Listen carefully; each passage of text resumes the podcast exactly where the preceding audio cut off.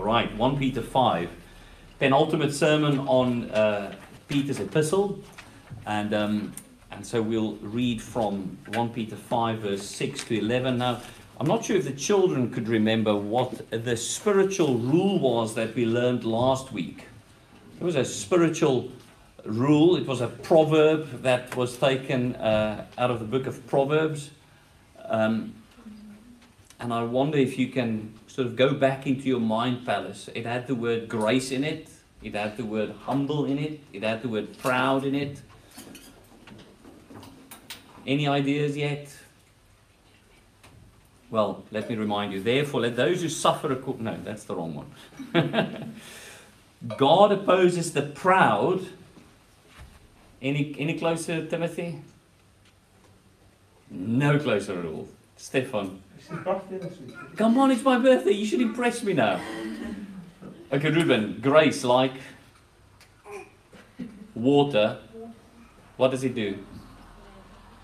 Flows? Flows to the very bottom. Grace, like water, flows to the very bottom. We're almost there. Me see if this helps any of you now. Grace, it says here, um, for God opposes the proud, but gives grace to the humble. To those at the very bottom, God gives grace. So if you want grace, you've got to be at the very bottom. If you want to avoid the opposition, the hostility of God, you've got to be at the very bottom. That's where you receive this gift of grace. And so that's the spiritual rule that Peter stated last week. And he worked it out in two categories. He worked it out for elders and he worked it out for the rest of the church. But he drills deeper into it because he knows that elders and church members have this one thing in common, and that's their hearts that are prone to two things pride and anxiety. And he wants to address both of those in pride and anxiety. And he wants to apply this rule God opposes the proud, but gives grace to the humble. He, he wants to apply this rule now to their hearts. And so let's hear how he does this. 1 Peter 5, verses 6 to 11.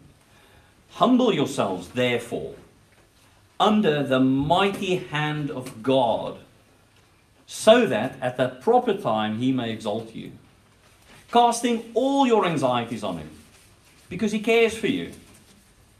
Be sober minded, be watchful. Your adversary, the devil, prowls around, prowls around like a roaring lion, seeking someone to devour. Resist him. Firm in your faith, knowing that the same kind of suffering are being experienced by your brotherhood throughout the world. And after you've suffered for a little while, the God of all grace, who has called you to his eternal glory in Christ, will himself restore, confirm, strengthen, and establish you. To him be the dominion forever and ever. Amen. This is the word of the Lord.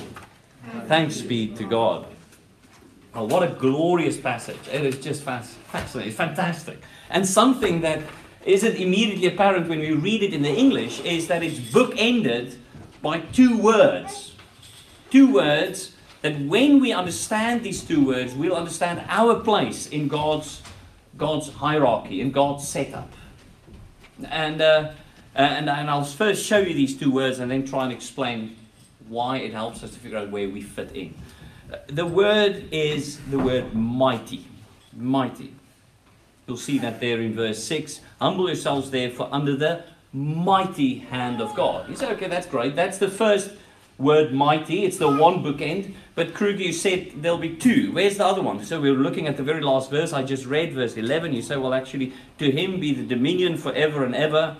Amen. I can't see the word mighty in there. There's no word mighty in there. Except if you were to read it in the Greek, you'll see it says, under the mighty hand of God in verse 6, to him be the might forever and ever. So the might of God is the two bookends of this passage the might of God. What does it mean when God says His might? His might. Let's think of some synonyms and let me get the children to think about some of those for a moment. Might. What, uh, what can you think of? What words are similar words to might? Not I might go to the shops. That's not the might I'm after. Or a widow puts a mite in her pocket. Can you get a mite in your pocket? Is that? No, I don't know. No, no, might. I'll do some actions. Oh, I might tear my shirt. Hang on, let me just not do that. uh, Ruben? Power, strength, mighty hand of God. So I'll roll up my arms to show you my muscle. There's no muscles to see here, I'm afraid. But, uh, but that's the word mighty hand, mighty arm of God, mighty power, mighty strength of God. And and Peter reminds his, his hearers of these two bookends. He's going to talk about things on the inside of the two bookends that's quite fragile, like books when they stand on their own without anything holding them up. They, they want to fall over, don't they, Jonah? But if you bookend them with two really strong things, heavy, it keeps everything upright. And, and our place is between God's might and God's might to keep us as fragile human beings upright, to keep us up. Now, let's drill into this mighty arm of God for a minute before we go look at our vulnerability, at our fragility, at our propensity to fall over, at our, uh, at our weakness. Let's first see God's might. When the disciples, uh, when the Jews heard these words the first time, the mighty hand of God, it would have taken them back immediately to language from the time of God's people in Egypt can you remember when God's people were slaves in Egypt? Pharaoh was the mighty one, he was the king, uh, and he built big, uh, big memorials, big temples of his own might. So he had the slaves work incredibly hard, so they become weaker uh, and more diminished as they work, and they build these big towers and these, these big palaces for Pharaoh.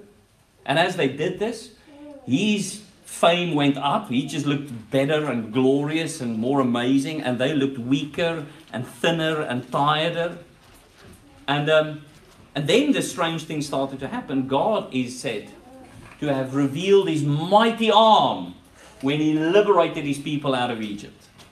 The, the word mighty hand or mighty arm of God never appears again in the New Testament. It's just this one verse humble yourself to the mighty hand of God. This phrase, the mighty hand of God, it's sort of a marker to speak about all that God did to take his people out of Egypt, to save them out of the mighty hand of Pharaoh. And Moses spoke about God's liberation of his people out of Egypt like that all the time. It's in Deuteronomy 5, verse 15, that we hear it the clearest. He says, You shall remember that you were as a slave in the land of Egypt. Not as a slave. You shall remember that you were a slave in the land of Egypt, and that the Lord your God brought you out from there with a mighty hand and an outstretched arm. Therefore, the Lord your God commanded you to keep the Sabbath day. And he speaks like this in Deuteronomy uh, another seven times in 324, in 434, in 719, in 926, in 11.2, and in the book of Exodus. There's these six or seven references that speaks of God delivering his people from slavery in Egypt by his mighty arm, his mighty hand. And so when Peter speaks to his disciples, he's saying to them, This is the first thing. I'm going to talk to you about your anxieties. I'm going to talk to you about your worries. I'm going to talk to you about your concerns. I'm going to talk to you about the devil. I'm going to talk, talk to you about the supernatural, about demons. I'm going to talk to you about things that will make you scared. But what you need to know is that you are between these two bookends of God's mighty arm. The same arm that saved these people out of Egypt. That's what I want you to remember. All right, so there's the word mighty. We've got an idea of that. Now let's delve into some of our, our vulnerabilities, some of our problems. The text goes on. He says, Humble yourselves therefore under the mighty hand of God. That's verse, verse 6. So that at the proper time he may exalt you. We'll come back to that at the end the exaltation, the, the glorification. But let's go to the vulnerabilities now. Casting all your anxieties on Him. Casting all your anxieties on Him because He cares for you. He'll carry on now to talk about the devil in a moment. Let's just talk about anxieties for the moment. Casting all your anxieties on him. Anxieties. Things you worry about. A good question to ask yourself right, right now is what am I worried about? What am I anxious about? What is my biggest concern at the moment? what is it that's causing me sleepless nights? What is it that truly concerns me? Get a clear idea of that. If you've got 10 or 15 anxieties at the moment, take your top pick, take your top one. And now have this image in your mind. The verb that goes with that word is cast all your anxieties on him. Now, I've seen people cast nets. You know, they stand on a boat uh, and they, they, they lean down and they gather the net all crumpled up. They gather it up in their hands. And then when they cast it, they sort of they, they grab hold of the thing and then they throw it. They let go of the whole thing. And it flies through the air and it lands on the water. Uh, and then it slowly drifts to the bottom. They start to pull a rope that closes it at the bottom and they start pulling it. And this net closes in around the fish that was captured. And then they draw it in. That, that verb, casting your anxiety starts with grabbing hold of the net. And therefore, I want you to grab hold of your anxiety, just one for the moment, but you could also just gather them all up in the way that you gather up a net. Gather them all up. Take the whole thing and then cast it on the Lord. Cast it, that means throw it away from yourself. It's a deliberate, centered action. God is not giving us lukewarm advice when it comes to our anxieties, our worries and concerns. He doesn't say, oh, well, don't worry, it'll be better sometime. Pat on the back. Everyone suffers. Everyone, everybody hurts.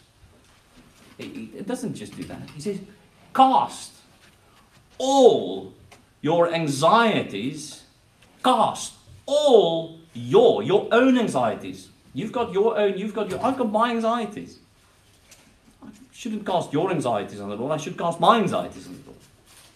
I should cast, I should grab hold of it and then throw it. Throw it away from myself and onto the Lord.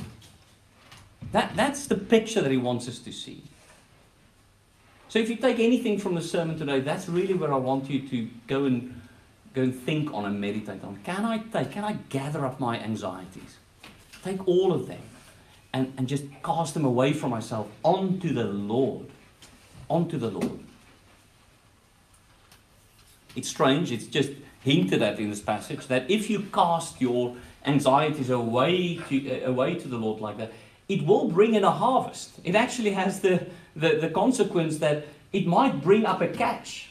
That as you pull in through faith, you cast it, and then you, you get a reward from doing that, and the reward is peace uh, the reward is a new perspective on life. The reward is seeing God to be able to do much more than you've ever dreamt or imagined. It, it brings a new liberation to your life, a new confidence to your life. If you do this, that, that could be the, the, the harvest, the fish that you catch as you cast your anxieties away. But the text isn't clear about that. But cast it away, cast it unto the Lord. It's important to do this because our anxieties is one thing but the devil is another. And these two, our anxieties, our worries, and the devil work in concert. Uh, one commentator said it's a bit like a uh, Beautiful. Well, thank you. Sorry about that for those of you that've been following us at home or wherever. We're back. And let's do a quick recap for my benefit and for yours, I suppose. we said the mighty hand of God are the two bookends the mighty hand of God, inside the mighty hand of God is a vulnerable mess. That vulnerable mess is us with all of our anxieties, all our worries, and the devil who seeks to destroy and to devour people. And the way that he does that, he plays on our anxieties. He takes all of our worries, the ones that we've not cast on the Lord, and he whips them up into a frenzy until we do things that are erratic, until we do things that are irrational, until we do things that are not sober minded, are not humble, until we do things uh, that does not allow us to be more alert and more watchful. But instead, we give in and we give over and we become prey and we become captured. That's the picture that we have here. The trouble with this picture that I've just outlined is uh, you might say that as modern people, we do not believe in the devil. And so it's one thing that you're talking about the devil all the time, but, but I thought we're past that belief. Um, and so, just a quick word on that. Uh, if you are drawn to Christianity and to the church, uh, it relies on uh, understanding of the universe that entails both what you can see and what you can't. Uh, and if you believe in Christianity, you believe in a, a God that is spiritual and his adversary, adversary and ours, the devil with his demons that are out not just to destroy or, or assault God, but to destroy us as his image bearers. Uh, and so to believe in the supernatural, uh, you've got to believe in both the good side of that, being God, the Holy Spirit, and His Son, and the bad side of that, uh, and that is uh, demons and the devil uh, and, and principalities and powers that seek to destroy you. And to bring that point home a little bit more, let's just briefly look at the, at the devil in Job 1. And I'll just read a few verses from that. Uh, and you might have heard this before, but in Job 1, it says the following from verse 6 Now there was a day when the sons of God came to present themselves before the Lord, and Satan also came among them. The Lord said to Satan, From where have you come? Satan answered the Lord and said, From going to and fro on the earth, and from walking up and down on it. And the Lord said to Satan, Have you considered my servant Job, that there is none like him on the earth, a, a blameless and upright man who fears God and turns away from evil? Then Satan answered the Lord and said, Does Job fear God for no reason? Have you not put a hedge around him and his house and all that he has on every side? You have blessed the work of his hands, and his possessions have increased in the land. But stretch out your hand and touch all that he has, and he will curse you to your face. And the Lord said to Satan, Behold, all that he has is in your hand. Only against him do not stretch out your hand.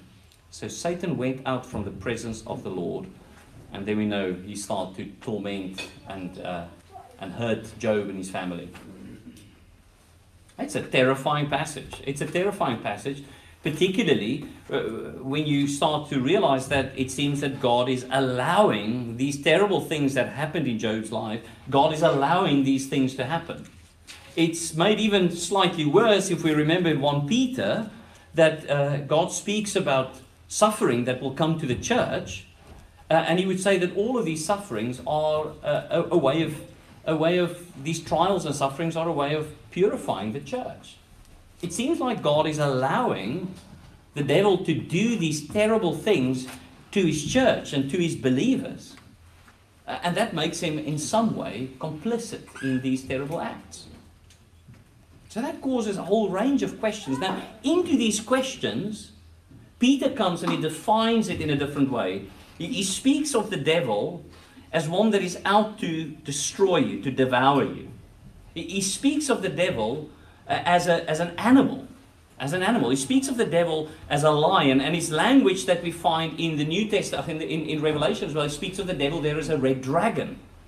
And it matches the language in the book of Genesis where the devil is, is a serpent. And what Peter is doing is warning us about the strategy of the devil, a strategy that the Lord will use for good but nonetheless, this is the chosen strategy of the devil. The devil comes, and he comes and he's out to devour and destroy, and he does it through poisoning, through poisoning God's people. Where God comes and he promises to his people. You see, it's a word game, it's a word war. That God comes to Adam and Eve in the garden and he promises if they did not eat of that tree of good and evil, they will live eternally. And they will grow in maturity. And they will reign with God forever and ever. God makes a promise if you did not eat of the tree, you will live. And the devil comes in the form of an animal, his strategy, and he comes to deceive and accuse and bend words and lie in order to poison the minds of God's people because he's out to destroy them. And Peter is clear about this. This is not a surprise to God. This whole activity, his whole strategy is so predictable that Peter can warn the disciples. He can warn them. And therefore, the warning is very simple. He says, First, cast your anxieties on the Lord because then there's no strings for him to play with for a start. And next, be sober minded and be watchful. Be sober minded, be watchful. Another way of saying that is, is be clear clear headed uh, and, and be on the alert. Uh, be like be like sheep that knows there's a lion on the prowl. Be, be like sheep that knows they're in danger and therefore constantly watch and look and make plans and, and be alert. We know the devil's strategy. We know the Lord is allowing this to happen, and the Lord is in the midst of this terrible trial happening to His church. He is giving us clear strategy what to do. He says, Cast your anxieties on me, be sober minded, be watchful. Why? Because your adversary, someone is out to get you, your adversary seeks to destroy you. And then verse 9 resist him, firm in your faith. My goodness. Resist him. Firm in your faith. Resist him. If resisting him was possible, Adam and Eve would have done it in the garden. They would have resisted him. But Peter is saying there is a way that you can resist the devil. And he's giving us more clues as to the strategy. He says, resist him firm in your faith. If God is a promise making God, then our part to play in God's promise making is believing, putting our faith in his promises firm in the faith that God has said this will happen, therefore believe it. And one of the ways that our faith is undermined is why what follows. He then says, firm in the faith, knowing that the same kinds of suffering are being experienced by your brotherhood throughout the world. What's going on there? You see, one of the anxieties the devil plays on us, and that we e- eagerly believe, and it disorientates us, it distracts us, it numbs us, is we believe, for me, I'm the only one in this terrible situation. I can't believe that this is happening to me. Look at them, they're so comfortable. They've got their lives all sorted out. And here I am, and I'm struggling, and I don't, I don't have this, and I don't have that, and I don't have this, and they have that, and I don't have that. And you constantly become reflective and comparative, looking at your neighbors, looking at your fellow brothers and sisters, and thinking their lives are so much easier. And so it's one thing to cast all these anxieties on the Lord, but if the devil can hold this fundamental uh, uh, uh, resistance that's in your heart, if you can hold on to that, where you're constantly saying, Look, I, I don't worry about my income anymore, I don't worry about this. But you know what? I really look down on that group of people because they have this and I don't have that. I really look down on that church or on those Christians or on those believers over there because they have this and I don't have that. It looks like their relationship with the Lord is so much deeper and so much more pleasant. And, and you play on that fundamental anxiety that you are somehow God's black sheep, that you are somehow not God's favorite. No. Peter is telling us the strategy to live within the two bookends of God's mighty hand is to see, to, to, to meet our anxieties, one by casting them on the Lord, and He then gives us a reason why, because He cares for you. That's the promise that you need to be firm in your faith with, that God cares for me. The problem with that is the moment you say God cares for me, you think, well, He cares for me. Of course, He cares for me in general, but He doesn't know about my eating disorder. He doesn't know about my sexual sin or my deviancies. He doesn't know about my addictions. And if he did, and if I told someone about that, I'd be shamed and I'd feel guilty and I'd want to run away. My, God cares, yes, of course, in general, but not specific. Peter is saying, cast all your anxieties on him. Why? Because God cares for you. And then he gives an absolute sucker punch to the strategy of hiding our anxieties from the Lord. He comes to the, towards the end and he says, not only should you cast all your anxieties on the Lord, because in verse 10, after you've suffered for a little while, the God of all grace, who's called you to his eternal glory in Christ, will do all kinds of wonderful things to you. But the God of all grace, can you see the two things that's matching with each other? He says, all anxieties cast to the Lord, and the Lord of all grace will meet all of your anxieties. It's only when you cast all your anxieties on Him, the God of all grace, will meet your anxieties with grace.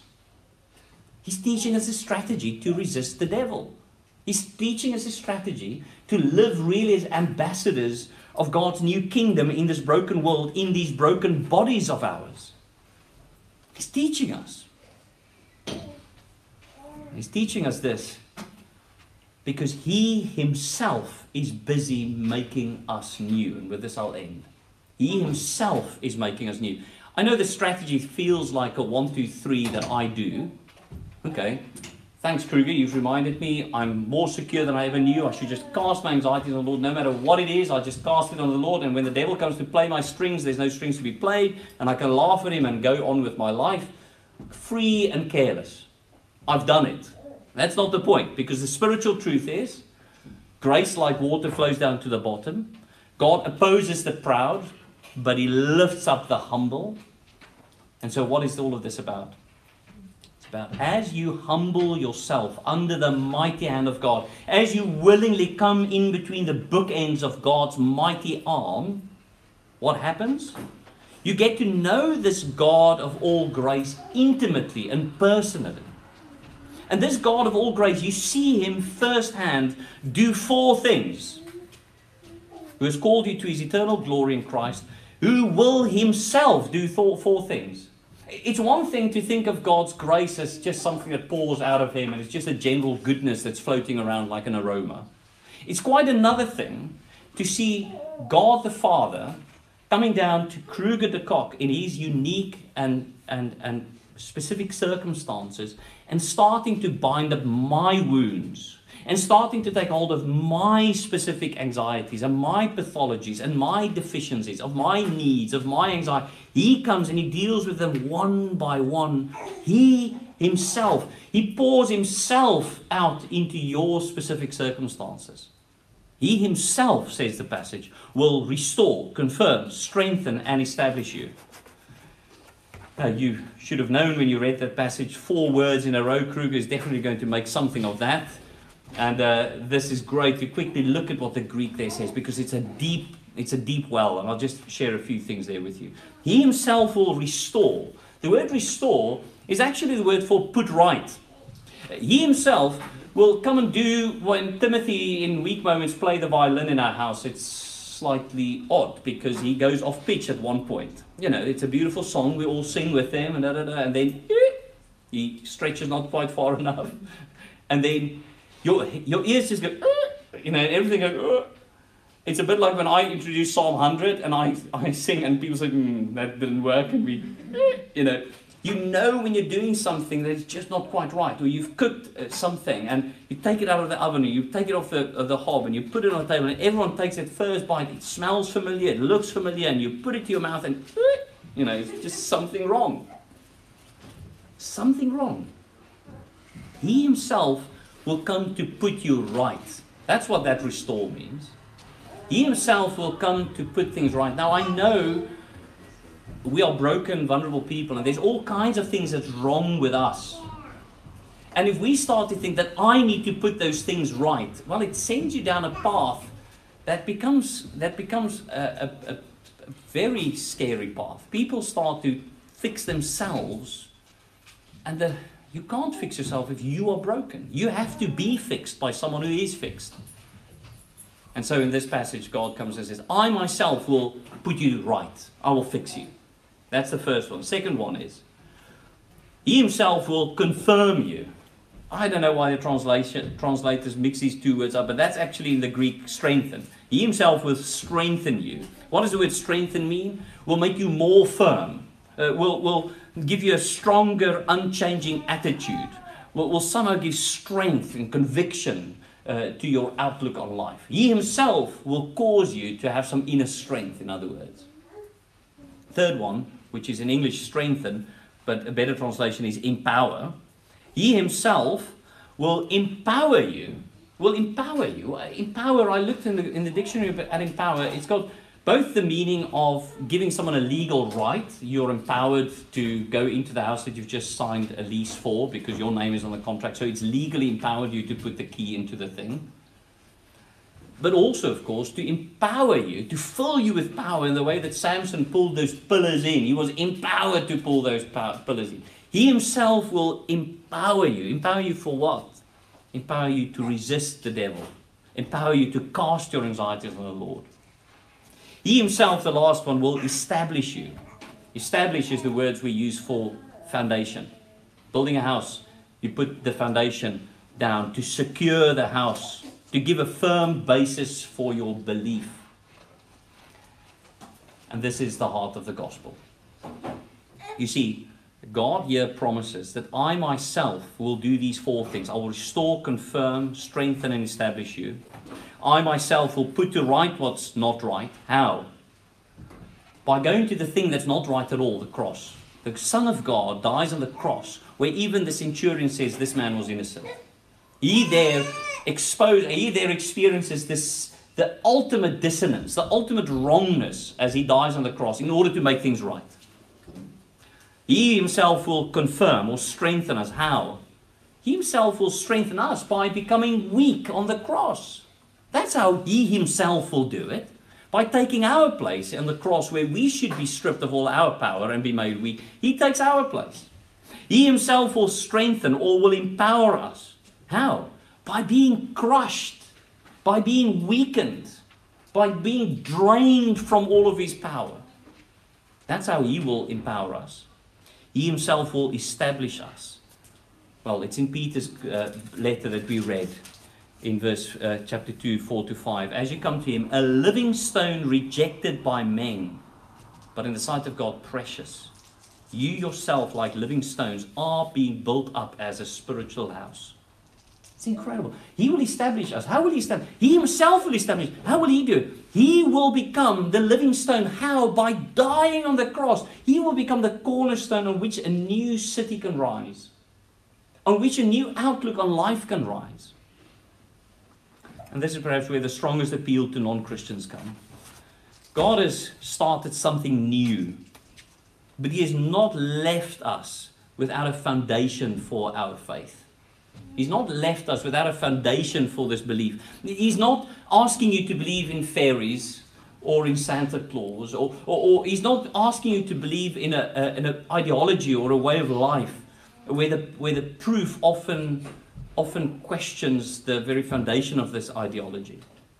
No, he comes and he gives you a reason to believe. He says, Look, there is a different way of living that is not exposed to anxiety, and not you're not as susceptible to pride so that the devil can play your strings and you can wreak havoc in the world. There is a way of living. It's a way of living between the two mighty hands of God. And you can only come to this mighty living way of God if you see that He Himself became weak and He Himself died in order to welcome you in into His place of refuge and security. He gives you a basis for belief. It's a rational belief that we have. We can be strong because he became weak. The God who says, I oppose the proud, but I exalt the humble, he himself lived by what he preached. He himself stooped down and became a man, even a servant on the cross, died there, was then resurrected to life, exalted. And now the promise stands everyone who believes in this humble servant will too be exalted at the appointed time. Until then, for us as Christians, the, the promise is just a little while compared to his eternal glory at the end of this passage, verse 10, he says, just a little while there will be suffering. But then it will come to pass. Because to him belongs the, the might forever, the might in his weakness. Let me pray for us. Our Father in heaven, we thank you so much that you did not leave us to our own devices, that you did not leave us even with a recipe to save ourselves from the onslaught of the devil that you didn't just give us some myths, some stories to say, oh, go learn from Adam and Eve. When Satan comes, don't be tempted, resist him. No, no. You came and you resisted him on our behalf. You came to cast all your anxieties on your Father fully and completely. You came to live the words of 1 Peter 5, verses 6 to 11, fully and completely. And as you died on that cross, You've given us a foundation for our belief. You've become for us the cornerstone for our faith. So as we go out into this day, Father, it feels, you know, it's a humble thing to do. It feels um, strange to come confessing our anxieties, casting our anxieties on you constantly. We love to, to just blow off steam to each other. We'd, we'd rather moan and complain to one another about things we hate. We, we, we love to carry, to clothe ourselves with our anxieties so that the world can see that we're not happy or worried or angry. We, we like to do it like that, Father. But we are giving the devil a foothold. And we ask that you would allow us this grace to cast our anxieties on you constantly. Please make that the, the practice of Canada Water Church. Please make that the, the DNA, the culture of Canada Water Church. And as we come to the table now, the Lord's table, we ask that this will be an opportunity for us to receive from your table, after we've cast our anxieties, our sin on you, to receive from you nourishment and strength and empowering and establishing so that we can go out into the world with strength and conviction and confidence. Pray this in Jesus' name. Amen.